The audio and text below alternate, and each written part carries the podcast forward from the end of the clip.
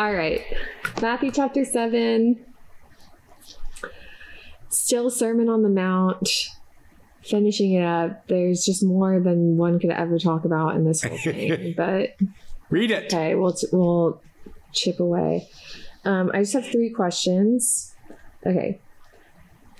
I'm writing. He basically discussed age old principles that we still treasure now. Treasure now, like the golden rule hmm he's been doing this over the last couple chapters like uh, and we've kind of touched on that but um just wanted to ask a couple clarifying questions when it says he's speaking to multitudes which it does at the end we'll get there but i assume it means lots of types of people jews Uh, and gentiles Probably mostly Jews there. There could have been some Gentiles mixed in, but this was the habitation of the Jews, the, where they lived, and they were his people, and he went to the lost sheep. So it was probably almost all Jews. okay and is there any sense i know we talked about this a lot but and how like how profound or jarring this these lessons might be to them at the time Extremely jarring. Extremely jarring Yeah. so but we like will liken our time now in christianity to them then sort of with judaism how it's gotten messed up by pharisees sadducees Mhm. stuff like that uh it's in that case it seems like it's likely that there's a lot of people who might see it as like we're doing this wrong individuals and they're the ones who have this affinity toward jesus who's like okay this is correct you know like it's actually not profound he's actually like saying what they've needed to hear this whole time and they're like oh do you know what i'm trying to say No, Re- rephrase that. I don't. I'm. Uh, you're saying that these everything that Jesus is teaching would be super profound, but could it be that there was a large portion of these Jews who could see the corruption in the church and it's actually not profound what he's saying. It's actually something they've been thinking for a while and have needed and he's Yeah. do you know what I mean? Yeah, I think that uh, there are seekers of truth and seekers of light in his day who recognized quickly. Right. You know, maybe his disciples, were some of them, the, the 12, maybe they recognized quickly. But the profundity of it was going to be, and the shock of it was coming from those who based their faith on the current culture of Judaism, which was law based and, and didn't care for the poor like it should, and all mm-hmm. sorts of things, preyed upon the widows and did all sorts of terrible things. And to them, what Jesus was saying would be a shock to their system because mm-hmm. now I'm not saying some of them uh, they could have been following those traditions and been ensconced in them. And when they heard Jesus, the light could have come on mm-hmm. and they could have followed him. You know, we see some of those leaders, the Sadducees and Pharisees, they governed the nation and they, they collectively formed a governing body called the Sanhedrin. Hmm. Okay. And there were members of that Sanhedrin who believed in Jesus. Hmm. So they were of the culture and they were of the law, and Jesus' message to them did resonate. Mhm. So, yeah, I think seekers of truth hear the truth, and those who don't care about it will embrace the other things, either the world or tradition. Did that answer your question? Yeah, it does. I I'm just I'm asking these questions mostly to get a sense of like what is known about culture then, what's not known, what are assumptions, what the context is of the culture. Like I know there is a law, but I'm trying to get into more of the details like you're talking about. You learn about the culture when you study the Old Testament. Mm. And then you learn about the culture when you study the Hebrew rabbis today or those in the past Mm. who wrote about the culture. And then uh, you, uh, so there is a lot that we aren't going to really get about that culture. Okay. Yeah.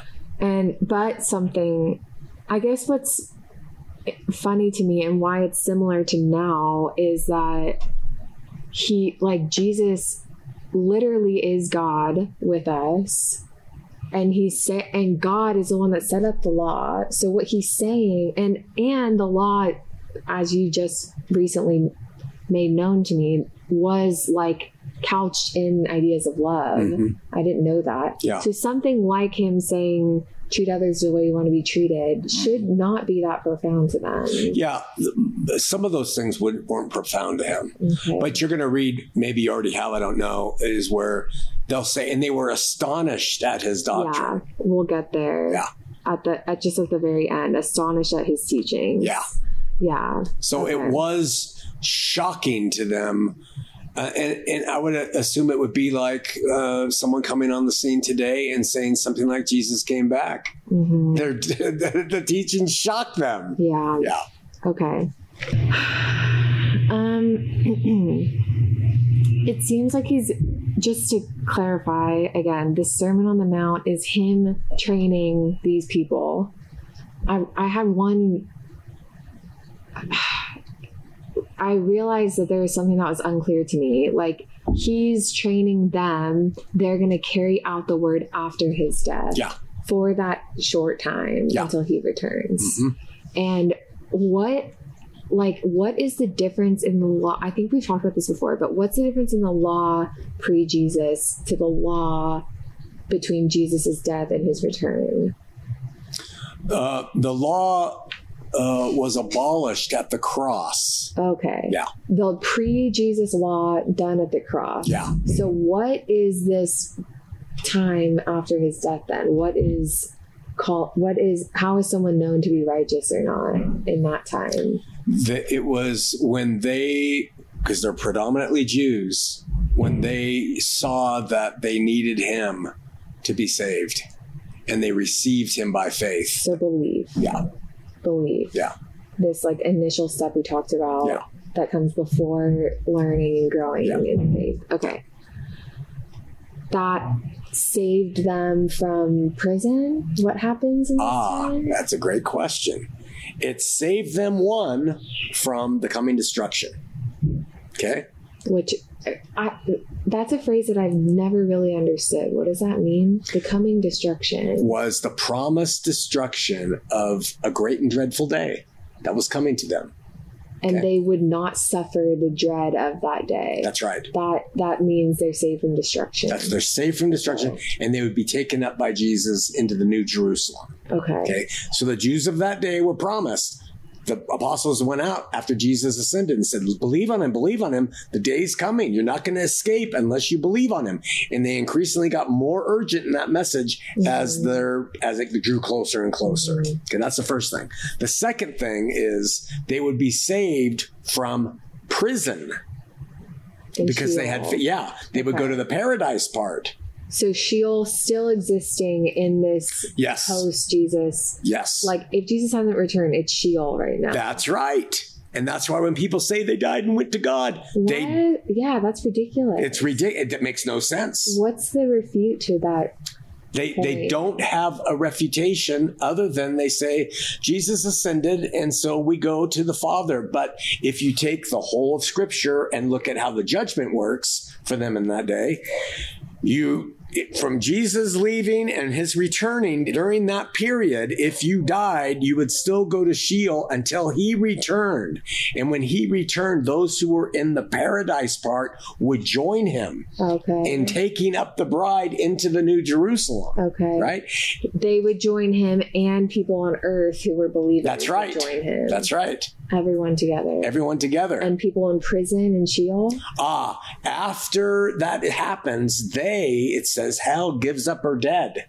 Okay, they go before the great white throne judgment that's mm. described, and they they're looked to see are you in the Lamb's book of life? Mm. If they weren't, they would be cast into the lake of fire to take their part in it, where they would be somehow something would happen to them. But I don't believe they would be there forever because the scripture says that lake of fire was made for Satan and his angels, not for man.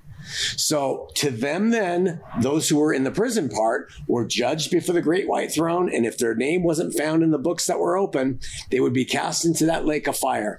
It's conjecture that they would get out, be purified, whatever else. Catholics teach of a place called purgatory, mm. whatever. But that is not the case for us anymore. That was all to them. Okay, wait. That's that's confusing too, though. So his return, paradise and believers go up to him. Right. He's returned already. This is all done for the believers. That's right.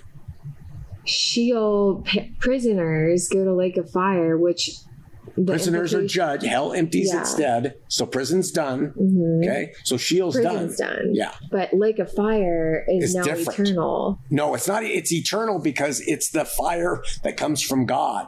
So Lake of Fire is a thing still right now. It's debated.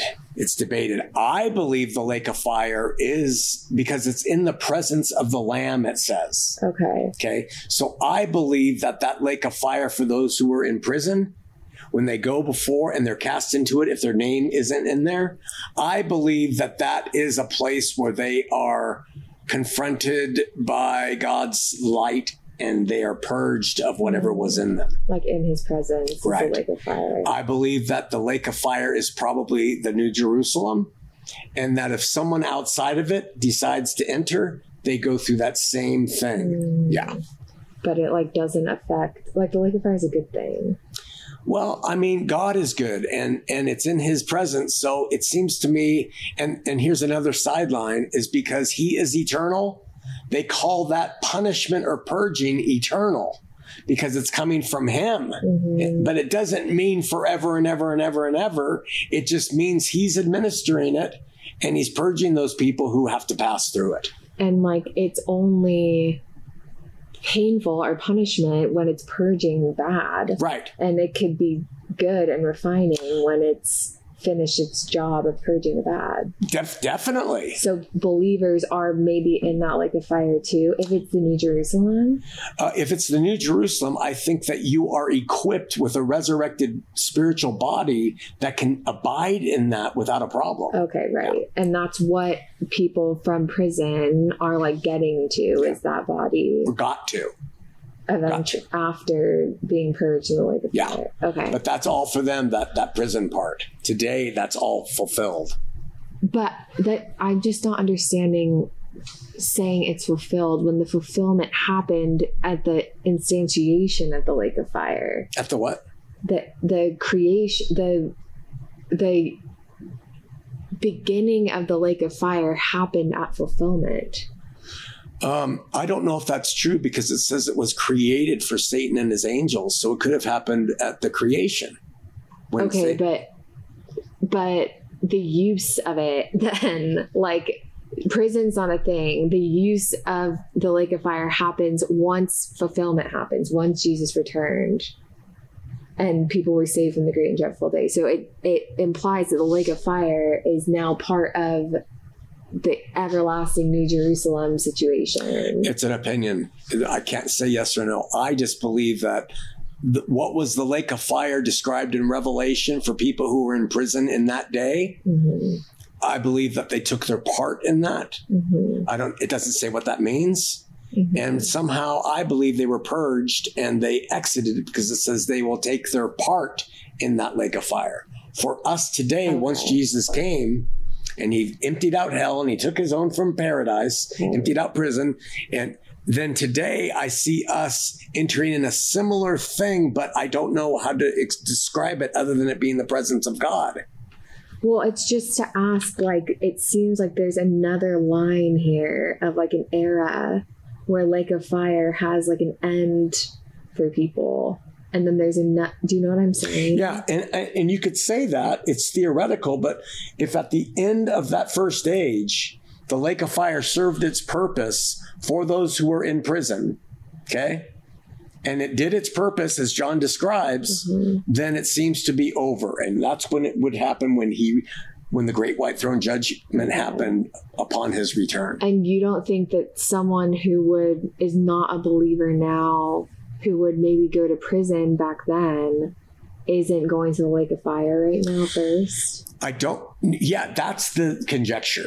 That's They- something I can't are. answer. Okay, well, they either are, or the Lake of Fire is just virtually the same thing as it was back in that day, but now it's just the New Jerusalem. Okay. And to enter it into those things, you got to pass through that purging. right. I just know that, or I believe that whoever is in the kingdom by faith, and whoever who doesn't uh, whoever's outside of that kingdom because they lack faith Yeah. has to go through something to get in. Right. Yeah, and I don't know what it is, but it seems like if you're in the dark and you're going into the light, you're going to be purged. So it seems like the same properties exist. Okay. But this is you That's me. reading into Yeah. what revelation. Okay. Yeah. Because it's really vague. Yeah. All right. So, okay. So, this is another maybe belabored question, but you'll use when you're talking to people about fulfillment, people who don't believe it, you'll say something like, You're a woman, you, you know, why aren't you obeying the law then? No, not the law. Why aren't you obeying the apostolic record directives? Okay. That is what I'm trying to ask. What is that? It's Where is it written? it's all through what the apostles and Jesus established during that age for his bride. Okay. Okay. And Paul and others had things that they taught. The very existence of apostles was part of it. Okay. So where are the apostles? The Mormons say we've got them, but they, they don't fit the qualifications. So that's one thing. And when you find that in the context of the New Testament, what they call the New Testament. And then there's a whole bunch of other things that are in there that were part. And one of them was women can't speak in church. Okay. So if Jesus hasn't come back and taken his bride, then what the heck are women doing speaking in church? And they'll say, well, that was, how do you know that was? and you could equally like this we just had an event about something like this and you were asking hannah what you you shouldn't be speaking right now but Yeah. if you believe that you could equally ask her who are your apostles Yes. Or Or when a widow comes to your congregation, Paul lays out seven things they need to have done to prove they get the support of the church. okay Yeah. okay that makes sense Okay. Um, Covering your head was one of them. uh-huh. So there's a kind of a list of things that happen then. okay And so what happened is every material church says today, well, we like that one, but we don't like that one. They're not following what the apostles set up for the bride to be Mhm. for Jesus to come back and take. okay and i got to these questions because the sermon on the mount seems like the start of him you're saying it's him training the Yeah. apostles but he doesn't get into that stuff yet Oh no. Like this is just. In fact, he doesn't really get into much about what the church should be. Yeah, where does that stuff come from? Paul, Peter, Okay, they're the right. apostles. And so But Paul's been told by someone. Jesus, Jesus told yeah, Paul. yeah, taught him. These are the laws Yeah. that are. Yeah. Distinctives on how to prepare Do church.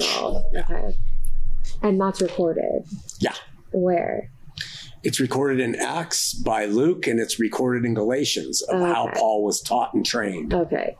I know you've said this, but I No, it's like good. coming together. Okay. Two minutes. Um okay. Okay. One I have two more questions. So after he gives them this stuff, he says, Not everyone that says, Lord, Lord shall enter the kingdom of heaven, but he that doeth the will of my Father who is in heaven, and that those who do the will will have this house built on a rock. Mm-hmm. You know. So what can you just again explain what this will is? It's love. In John chapter 6, the Jews come to Jesus and say, How do we do the will of God? Okay. He says, Believe on him who he sent. That's what he doesn't even say love there. Oh, he Okay. says, Believe on him who he sent. Okay. In the epistle of the Apostle John, the first epistle, it says, And these are his commandments to believe on him who he has sent and to love. Okay. So I take that as a principle that if you want to be in the faith, believe on him and then love. Yeah. Okay. Yeah. So the idea of being perfect in the previous chapter is kind of not part of that. No. No. And he that's just like That was to get the. Jew. No, that was to get the Jews to say, uh-huh. "Oh, you know, I can't do any of that." And then he says, "Okay, well, with God, it's impossible. I mean, with man, it's impossible. With God, it's possible. What do you mean? Mm-hmm. Look to me. I do it all, Okay. and have okay. faith in me. Believe on His Son, and then you'll love." Okay. So then it says the multitudes. Multitudes, I still don't get why it says that at the end. Yeah, I, I- yeah. I'm guessing that they must have joined Okay. along the way. Uh, were astonished at his teachings. Okay. For he taught them as one having authority and not as their scribes. Yeah. So the Jews in their economy, Mhm. they had scribes and they would take and they would write the law. They were like the lawyers of the Jews. Okay. And they had things called Mishnahs and they had all these um, oh, commentaries on the inspired word. Mm, Okay. And they were like legalists who knew the law and said, no, no, no, no, no. Well, he didn't teach like that. He taught by the Spirit. And so, and he was interpreting all these things from different places. And they're like, he teaches like he has some kind of authority and not like our, and not like our scribes who cite chapter and verse, you know? And that's what you want to be as a believer. You want to be like that and not chapter and verse. And that's what Jesus was How the heck did we get to where we're at now? by people not reading it contextually. it's really crazy, though. You're seeing it, man. It's awesome. All right. Well, We done? that's chapter seven. See you next time.